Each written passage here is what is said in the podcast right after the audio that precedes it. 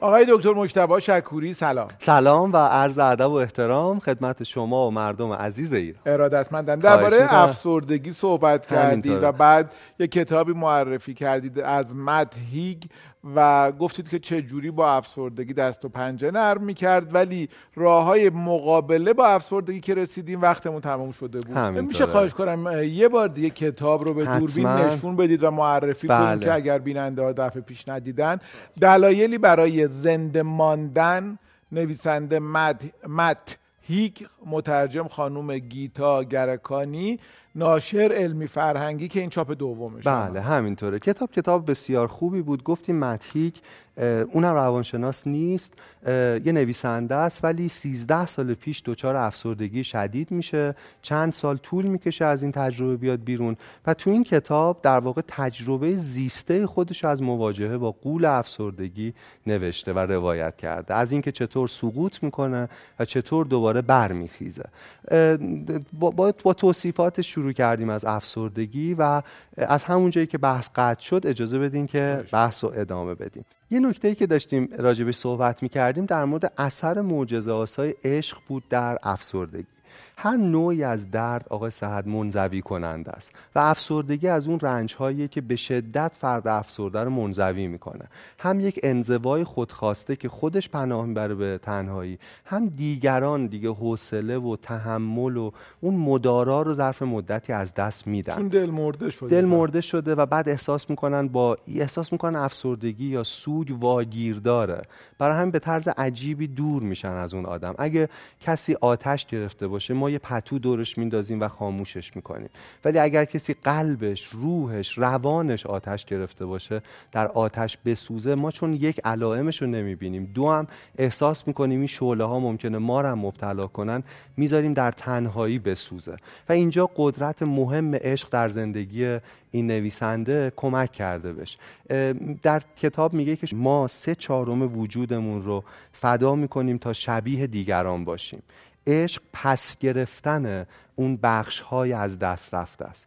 عشق یعنی ما بتونیم اون در واقع خودمون رو اون خود غیر عادیمون رو که سانسور کردیم تحریف کردیم از دیگران پنهان کردیم به یک نفر نشون بدیم. عشق یعنی اینکه ما که همه روز ماسک می‌زنیم از خوشحالی اگه رنجی رو تجربه می‌کنیم وقتی زنگ خونه رو می‌زنیم بتونیم این ماسک رو بذاریم توی کیفمون و تا حد امکان خودمون وارد خونه بشیم. می‌دونید؟ و متیک انقدر خوششانس بوده که کسی رو زندگیش داشته باشه که همچین پذیرندگی رو باش تجربه کنه. آقای سعد ادامه میده بحث رو نویسنده و در مورد آدم های معروفی حرف می‌زنه که افسردگی رو تجربه کردن ولی البته اثری مهم هم در دنیا گذاشتن. یعنی سوال اینه که اگه افسردگی شبیه یه کابوسه آیا این کابوس می‌تونه مفید باشه؟ و من می‌خوام بگم که بله این کابوس گاهی می‌تونه مفید باشه. از آدم های معروفی حرف می‌زنه که همه می‌شناسیم و علا رقم افسردگی نه به همراه به دلیل افسردگی. در واقع دستاوردهای مهمی یعنی افسردگی رو موتور محرک دقیقاً. یعنی خیلی جمله مهمی ها یعنی این آدمای بزرگ که اسمشون رو میگه مثل اسکات فیتزجرال مثل هالیبری مثل جیم کری مثل استفن کینگ مثل آلپاچینو مثل اماترمن مثل بن استیلر این آدما نه علا رقم افسردگی بلکه به دلیل افسردگیشون تونستن کار بزرگی انجام بدن. اثر می‌دونید هنری مهمی رو خلق کنن. این خیلی مهمه. در مورد این صحبت می‌کنیم. مثلا یک جمله بارها شنیده شده ای افتادم که خیلی هم درسته که هر شکستی که منو نکشه قوی تر قوی تمال نیچه است. و خانم توران میرهادی مرحوم توران خانم یه جمله ای داشت که رنج بزرگ رو به کار بزرگ تبدیل کنید. و این خیلی جو من بارها با خودم تکرار می‌کنم رنج بزرگ رو به کار بزرگ تبدیل کنیم. و این آدم ها رنج های بزرگ رو به کار بزرگ تبدیل اینکه خانم میرادی زندگی پر از رنجی داشته این انسان بسیار بزرگ. دقیقا. خدا رحمتشون کنه جاشون خالیه تو این روزا که ما به تسلا نیاز داریم. خیلی مادرانگی بود در زندگیشون.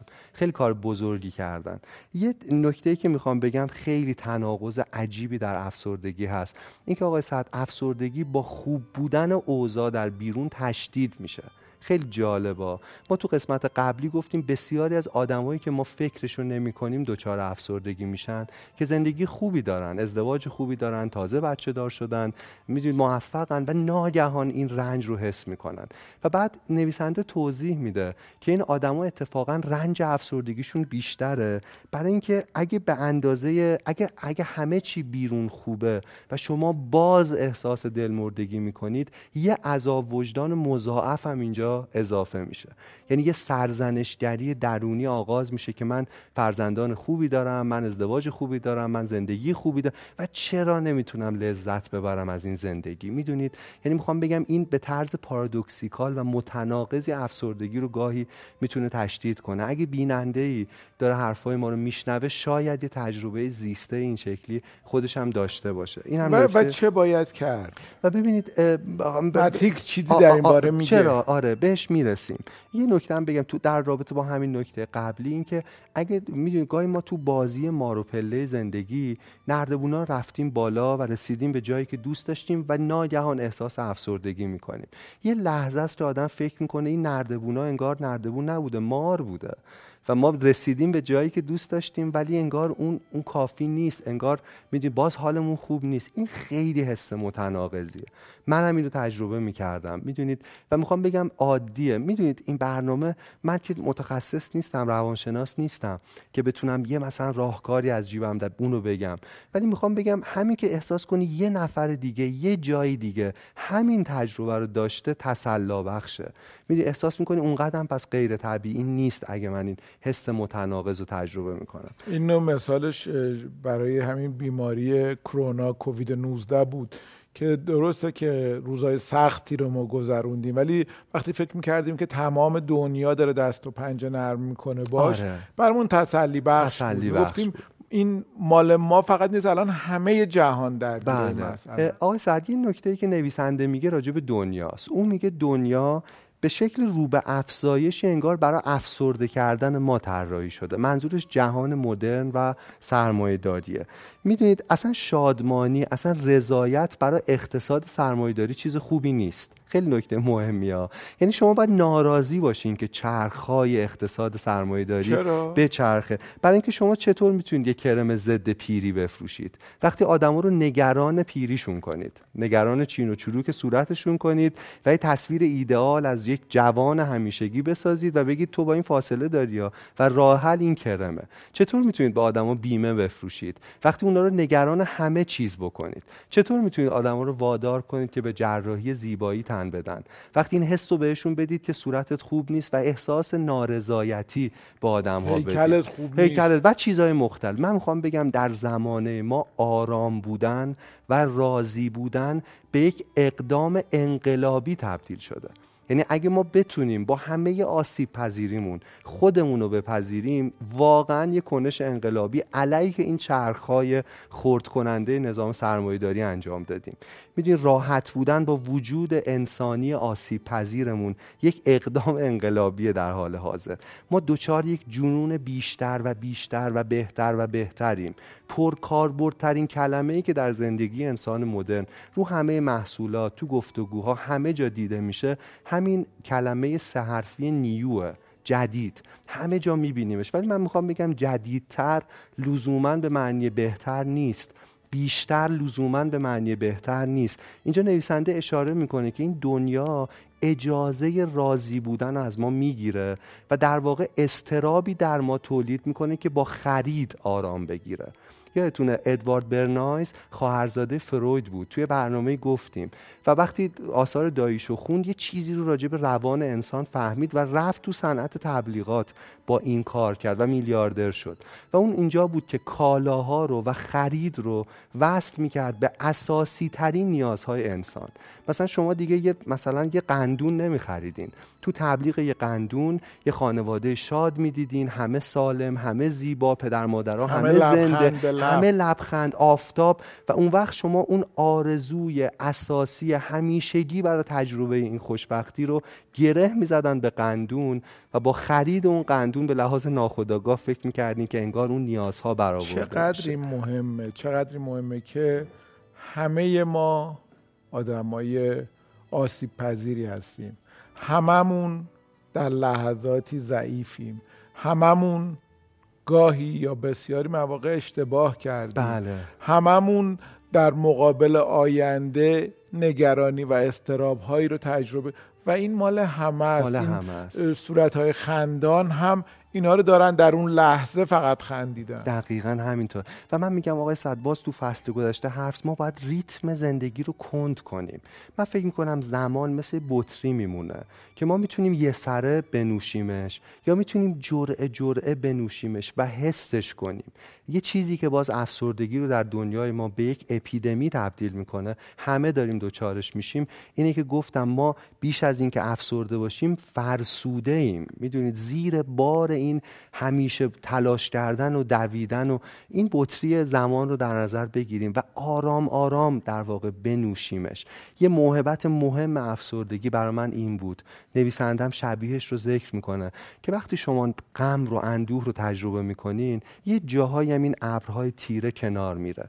برای دقایقی یا برای ساعتهایی شما شادی رو تجربه می‌کنید. تجربه اولین لبخند در اندوه. خب ولی من می‌خوام بگم این افسردگی اتفاقا باعث میشه شما قدر اون رو بدونید. من الان تو زندگیم بعد این تجربه تلخ فهمیدم که این لحظات شاد چقدر کوتاه هنگاهی چقدر دورن چقدر دست نیافتنی هن. و اگه تو همین گفتگو با شما دارم اون لحظه شاد رو تجربه می‌کنم یه جور دیگه قدرش رو می‌دونم و یه جور دیگه مواظبم که جرعه جرعه تجربهش کنم حسش کنم بچشمش که جذب گوشت روحم بشه. می‌دونید؟ یه جمله نویسنده داره عینش رو بخونم. میگه من از افسردگی بیزارم.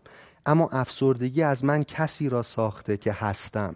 اگر این بهایی است که برای زندگی کردن حس کردن باید بپردازم ارزشش را دارد. می‌دونی در مورد این حرف میزه خیلی جالبه. یه... نویسنده های بزرگ فلاسفه عرفا توی جاهای مختلف دنیا حرفاشون انگار به هم نزدیکه آره، اونایی آره. که یک تجربه تجربه ای رو از سر گذروندن می‌بینیم این این حرف نمی‌دونم اون عارف چینی با عارف خودمون مثلا سه قرن بعد با اون دانش چقدر اشتراک داره. آفرین. مثلا باز یه چیزی که اصلا مال یه قرن دیگه در زمان بله. باستان و یه جغرافیای دیگه در شرق جهانه استعاره گل نیلوفر یا لوتوسه. این گل نیلوفر در گلولای رشد می‌کنه. می‌دونید اگه ریشه هاشو ببینیم اونجا خیلی شاید اتفاقات تلخی باشه. اما در هوای پاک گل میده. می‌دونید استعاره برای روانی که رنجور اما زیباست. می‌دونی ببین اصلا یه جای جغرافیای دیگه است ولی یه آدم دیگه یه حکیمی از این استعاره استفاده کرده که شاید آدم هایی که همین گل زیبا رو به دنیا همین عطر و زیبایی رو دارن در واقع هدیه میدن شاید ریشه های غمناک و رنجباری داشته باشن. و یه کلید شادمانی به تعبیر همین شوپنهاور باز از روش بخونم. همیشه کلید شادمانی در همیشه فکرهای شاد داشتن نیست. کلید شادمانی در همیشه فکرهای شاد داشتن نیست. این غیر ممکن است. کلید ماجرا در پذیرفتن افکارمان هست. پذیرفتن افکار اما تبدیل نشدن با آنها. خیلی نکته مهمیه. کلید شادمانی در پذیرفتن افکاره که گاهی رنج گاهی اندوه گاهی استراب بخشیشه اما در تبدیل نشدن به رنج اندوه و استرابه و من پایان بحثمون رو با یه قسمتی از خود کتاب تمام کنم. اسم کتاب دلایلی برای زنده ماندنه. و توی جای نویسنده از مردم تو شبکه های اجتماعی خواسته که اگه افسردگی رو تجربه می‌کنن دلایلشون رو برای زنده موندن بنویسن. من از مردم عزیزمون از مخاطبای برنامه می‌خوان که زیر این در واقع جایی که این برنامه رو قرار میدن در شبکه های اجتماعی اونها هم بنویسن که دلایل اونها برای زنده ماندن چیه. و دوست دارم چند تاشو بخونم که تو این قبل از که بخونیم ما یه وعده ای دادیم که کامنت هایی رو که گذاشتن کارهای کوچکی که کردن اما فهمیدن که مفیدن رو بگن. بله. و باید مرورش بکنیم و بله. یه آیتمی ساخته بشه. چقدر خوبه که این آیتم ها رو اصلا داشته باشیم بعد یه دفعه همه رو با هم نشون بدیم. دقیقا. الان این دفعه قرار شد مخاطبینمون در صفحه کتاب باز دلایلی رو که دارن برای ادامه زندگی و زنده ماندن. اونا رو بنویسن. و من چند تاشو اینجا بخونم که خود نویسنده از مخاطباش نوشته. و آقای سعد اصلا کتاب باز مهمترین قسمتش همین نوشته های مردمه. می‌دونید واقعا من, که تو این بحث اصلا تعارفی نداریم. من که چیز خاصی نمیگم. یا اصلا حتی سواد واقعا اونجوری ندارم تو این بحثا. فقط یه دانشجو هم تو این زمینه. ولی اون چیزی که منو و ما رو و تیم کتاباز رو به وجد میاره اینه که آدم ها این تلنگر رو بخورن که بنویسن بازاندیشی کنن زندگیشون رو. و یه جاهایی این هم قبل اینکه اون دلایل زنده موندن رو بخونم یه فصلی داره که چطور زندگی کنی و چهل تا توصیه داره. چند تاشو تون تون سریع بخونم و بله. بعد اون دلایل رو بخونم. میگه وقتی شادمانی هست قدر آن را بدانید. این را افسرده ها خوب می‌فهمند. همین چیزی که راجبش حرف زدیم. میگه حفظ نفرت در درونتان احساس بیحاصلی است. مثل این است برای تنبیه یک اغرب که شما را نیش زده آن را بخورید.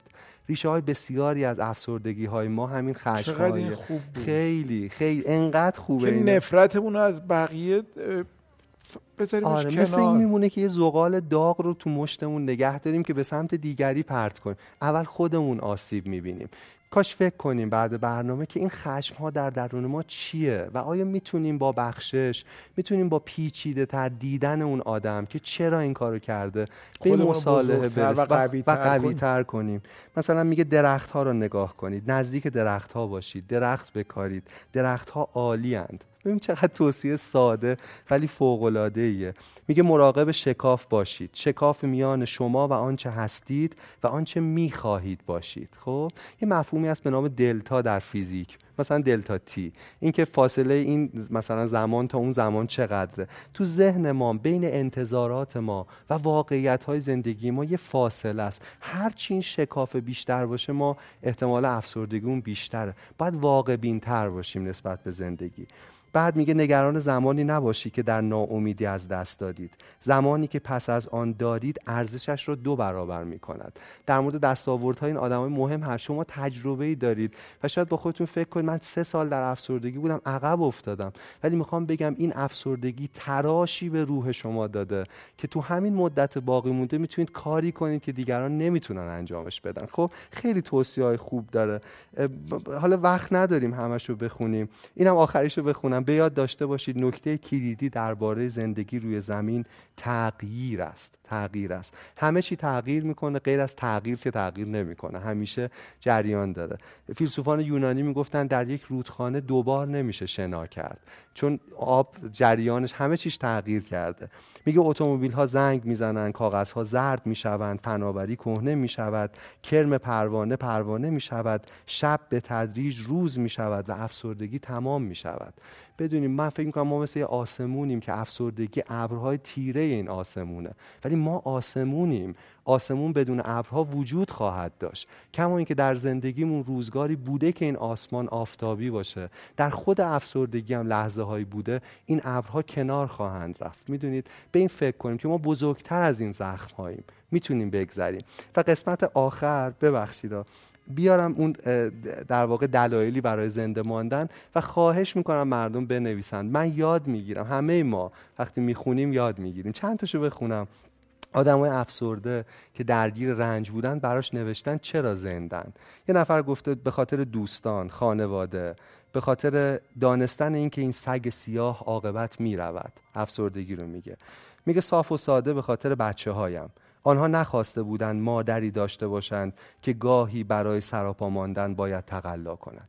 چقدر این جمله زیباست. یه مادر نوشته که من به خاطر بچه هم زندن چون اونا که انتخاب نکردن که مادر افسرده داشته باشن. خیلی. بعد یه نفر نوشته فهمیدن این که بیمار بودن مشکلی نیست و یک راه حل سریع وجود ندارد. می‌دونید این که فهمیده سخته و باید تحملش کنه. چیزای دیگه. فهمیدن اینکه غم نبودن من برای دیگران بزرگتر از دردی است که از زیستن می‌کشم. بله. عجب جمله. میگه فهمیدن اینکه غم نبودن من برای کسایی که دوستم دارن بزرگتر از رنجیه که من می‌کشم پس من رنج می‌کشم تحمل می‌کنم ادامه میدم برای اینکه دیگران رنج بزرگتری رو نکشن. عالی بود آقای دکتر. آره. خیلی خیلی ممنونم. بازم بخونم. امیدوارم که بیننده های عزیز برای ما بنویسن.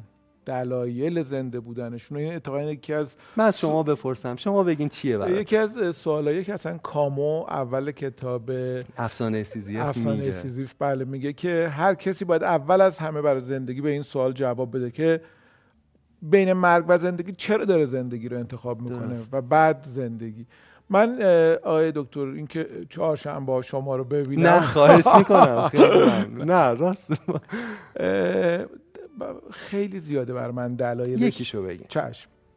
یکیش اینه که مواقعی که حالم خوبه واقعا از زندگی لذت می‌برم.